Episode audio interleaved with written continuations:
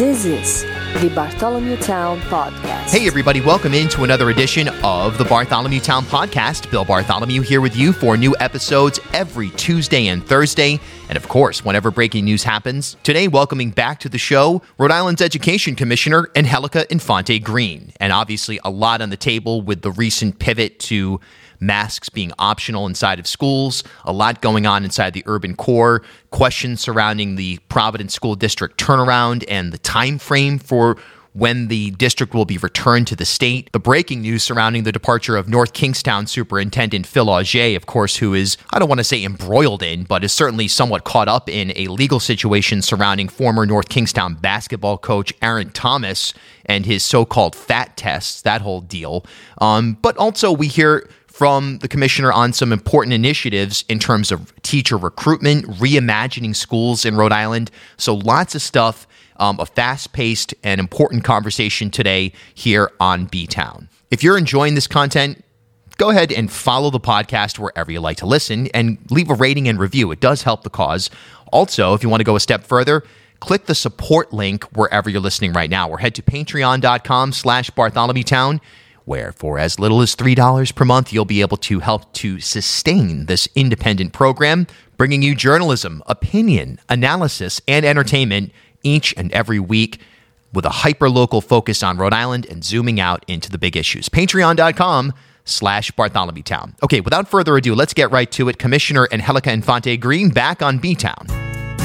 All right, Commissioner. Well, welcome back to the show. We always appreciate it. I'm sure everyone is very glad to hear from you um, certainly, plenty to talk about. Lots going on inside K 12 writ large here in the state. And it's, I guess, the obvious thing is look, we we enter this period now where masks are optional. It seems like only the only districts that are continuing to wear or, or, or require masks are Providence and Central Falls. That's not entirely unexpected.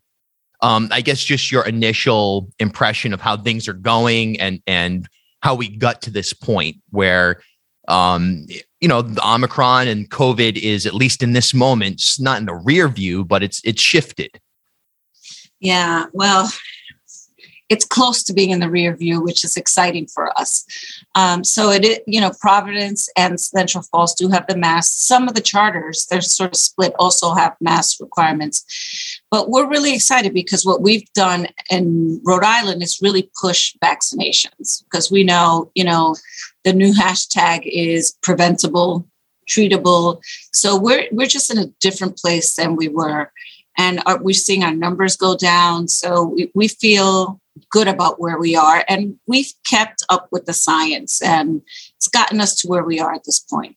Yeah, that's been the key: is public health dominating um, you know, all decision making. Of course, there's this troop of people, I call them a faction, that mostly on Twitter and they show up at school committee meetings that have said that, you know, uh, masks are muzzles, that it's child abuse, so on and so forth uh, you know they're they're taking a victory lap now. Your your thoughts on that and just this whole um, they they call themselves Parents United, uh, unofficially or officially. You, just your take on this whole thing that's sort of surfaced over the last few months.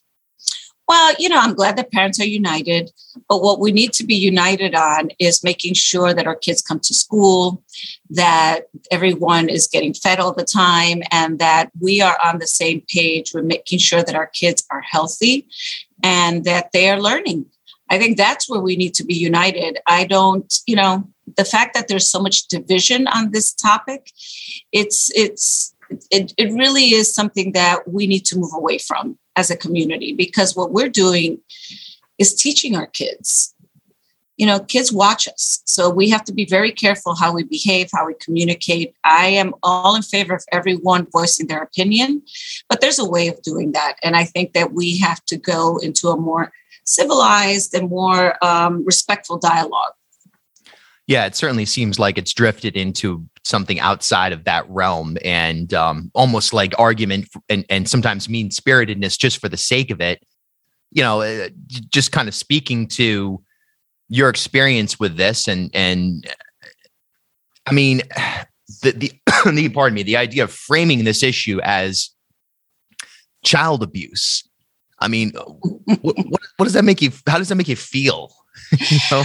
Well, you know, Uh, I think that's an interesting choice of words because, you know, and there's different perspectives. If, if when the mask policy was put in place a long time ago, was meant to protect children, right? That's what it was meant to do. And we were all there, not just Rhode Island, not just the US, but the world, right? We, you know, that's where we were. And that's why we did it was actually to protect children, not to really um, hurt children in any way. So, and it was part of our layered mitigation approach. And we followed the science, you know, we followed CDC, we followed the Department of Health. And I think that's where we all collectively cannot make health care such a divisive conversation. It just doesn't make sense.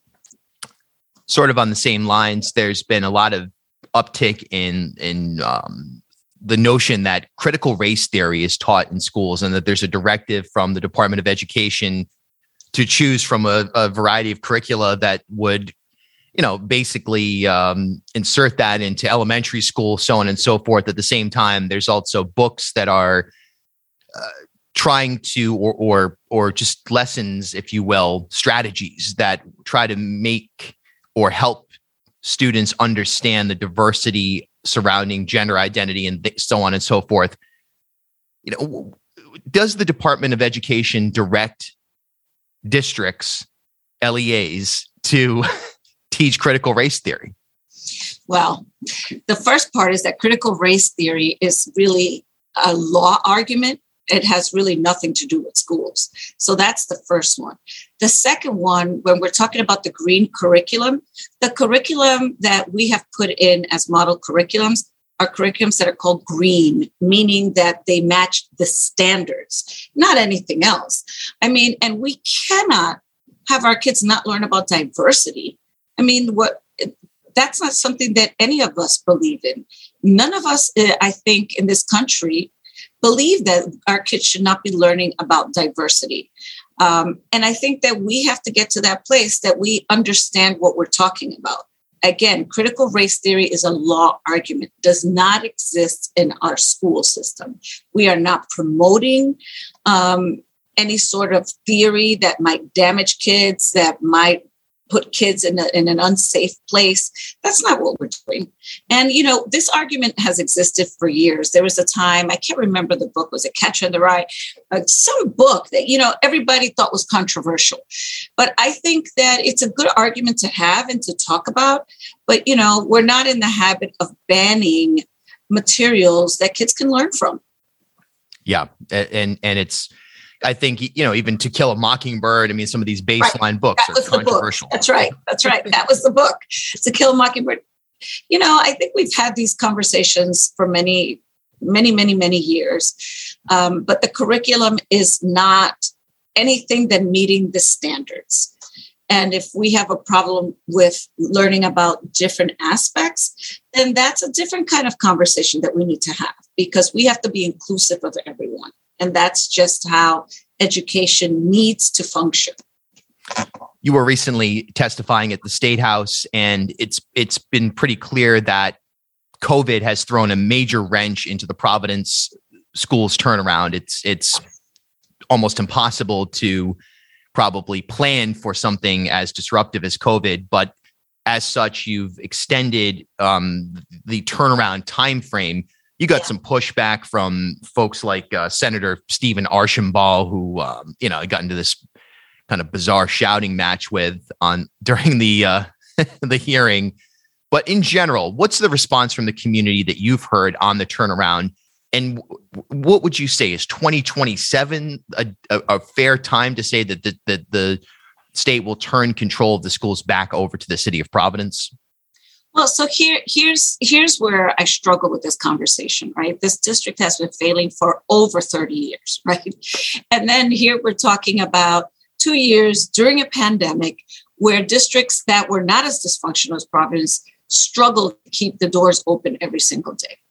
So the two years was not just for Providence, but it was, we changed our strategic plan for the entire state, not just for Providence. And what we talked about earlier was that we, at, when we reached, reached that time frame, that we would reevaluate It's not about turning it back. You know, being in this place is not a punishment.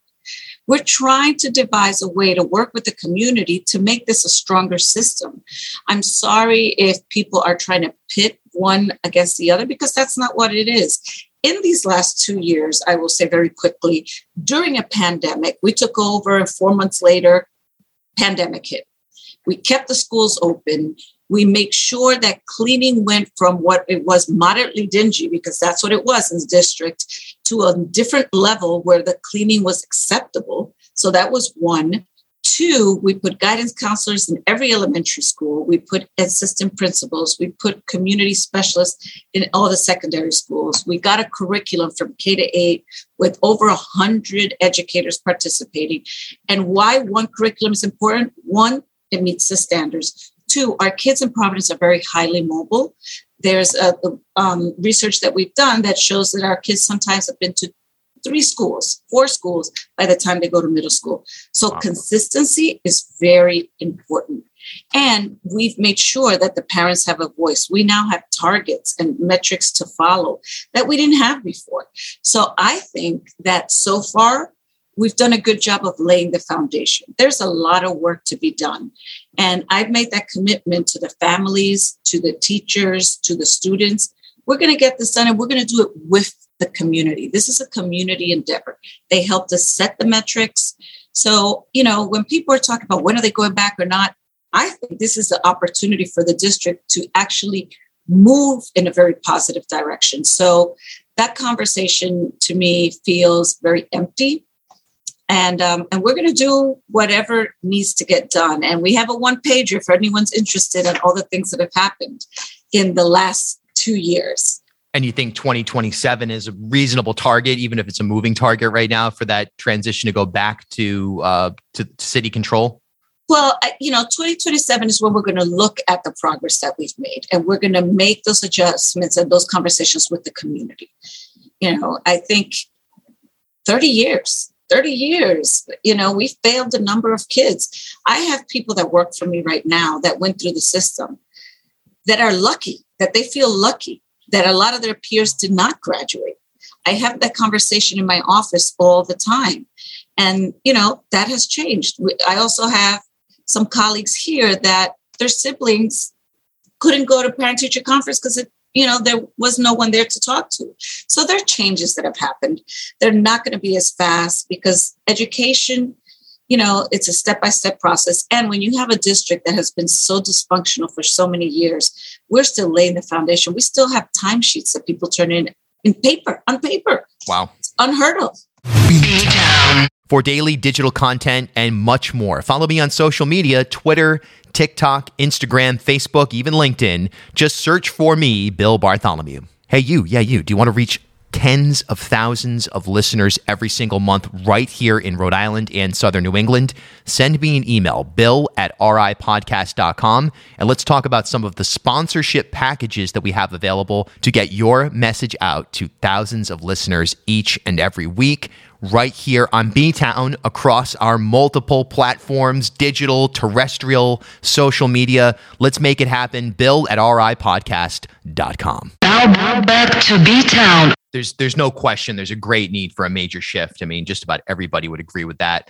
Um, I get a lot of press releases from parents groups that are concerned about the superintendent situation in Providence. And just the just the status of appointing a full-time superintendent and also um or I should say permanent superintendent and the the parental involvement in that where does that stand right now so right now to be totally honest we're not looking at that we're we are trying to come out of this pandemic we held a clinic last week with 300 parents I, it takes a lot of work to put these things together. So our focus is here. And I think what what we are looking at is how we continuously make progress, how we have those conversations. Um, right now, we have a superintendent.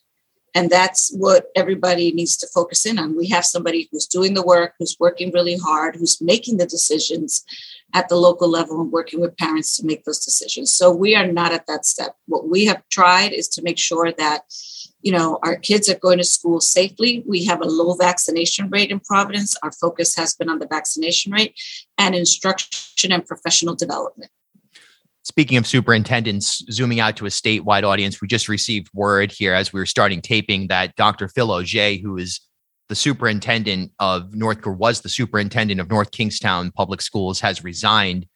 Um, just your thoughts on Dr. Auger. I know I can speak to him as someone who was my assistant principal, was a major advocate for arts and humanities, and a powerful uh, voice in my life. Um, you know, just just reflecting on on his departure from that district. Yeah, well, I just found out about it. Um, I know that he is a very thoughtful person, and I, you know, I can't talk too much about it because there's an ongoing legal action there. Um, but personally, on a personal level, you know, uh, it, it's it's sad, and we're gonna we're seeing a lot of shifts, and you know, leadership is hard to come by. So it's unfortunate that we're losing um, another leader in our district, in our state, actually.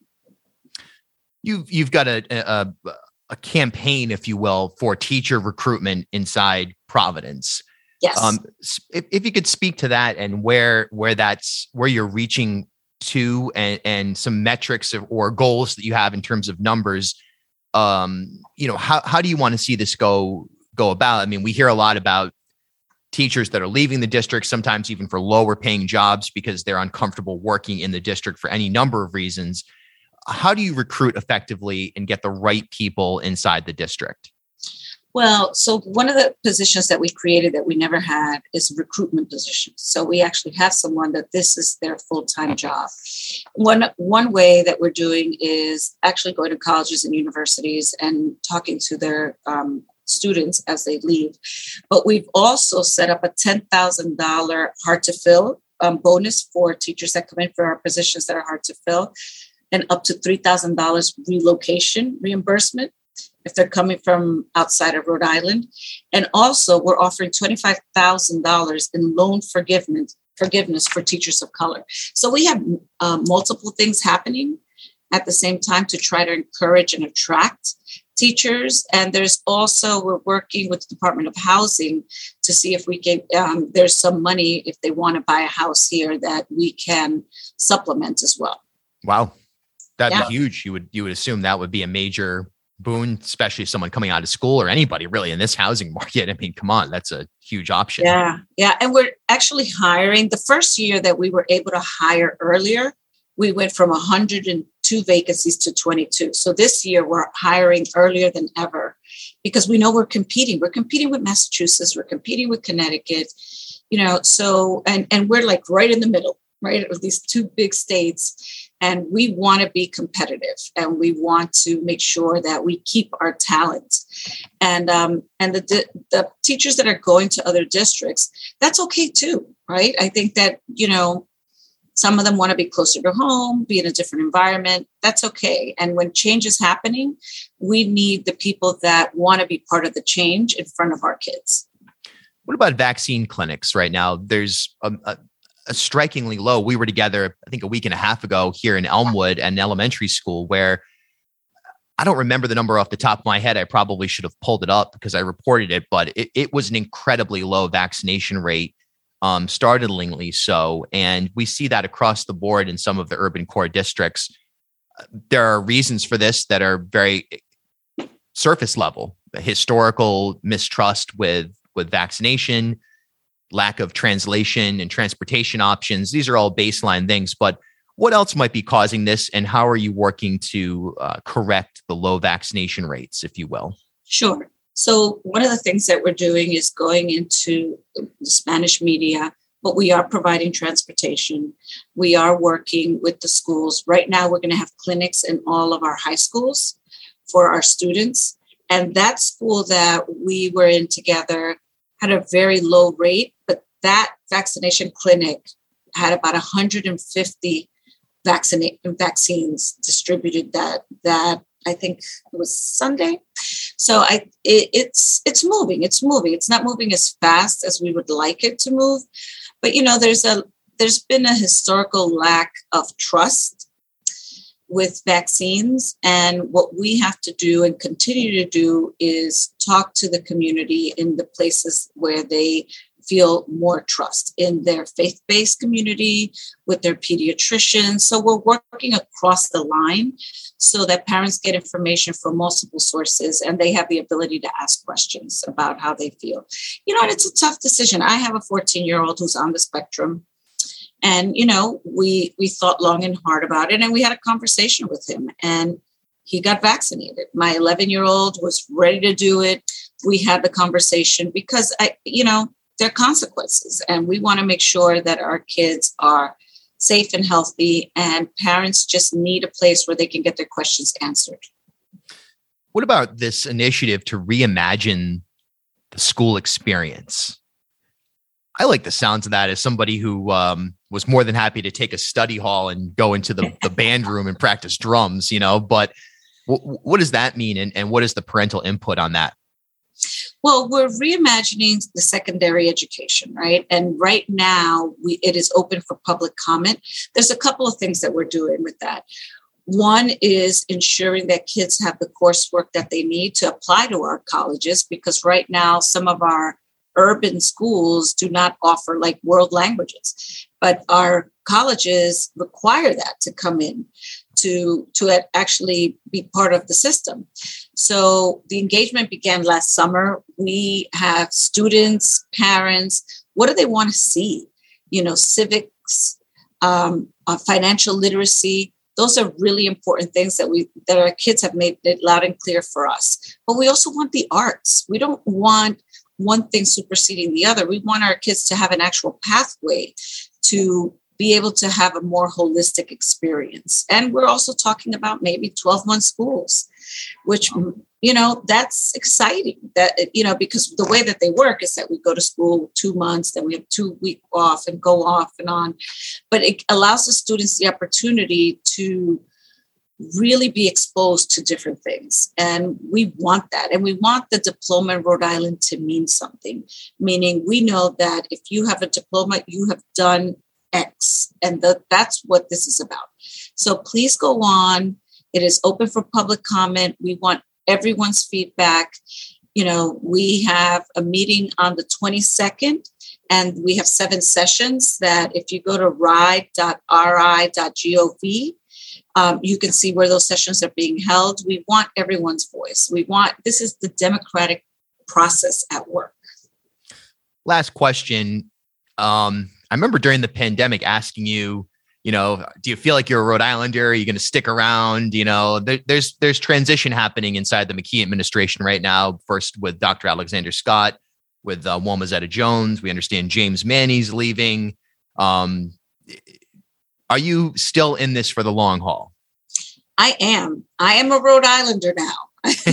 I know that that you guys think you have to be here 30 years, but I am a Rhode Islander. I love Rhode Island. I, you know, and I love the kids and the families and the teachers. Everybody's working hard. So can't get rid of me that easily. I'm here for the long haul. Commissioner Infante Green, as always, thanks so much. Thank you. Rhode Island's podcast of record, B Town.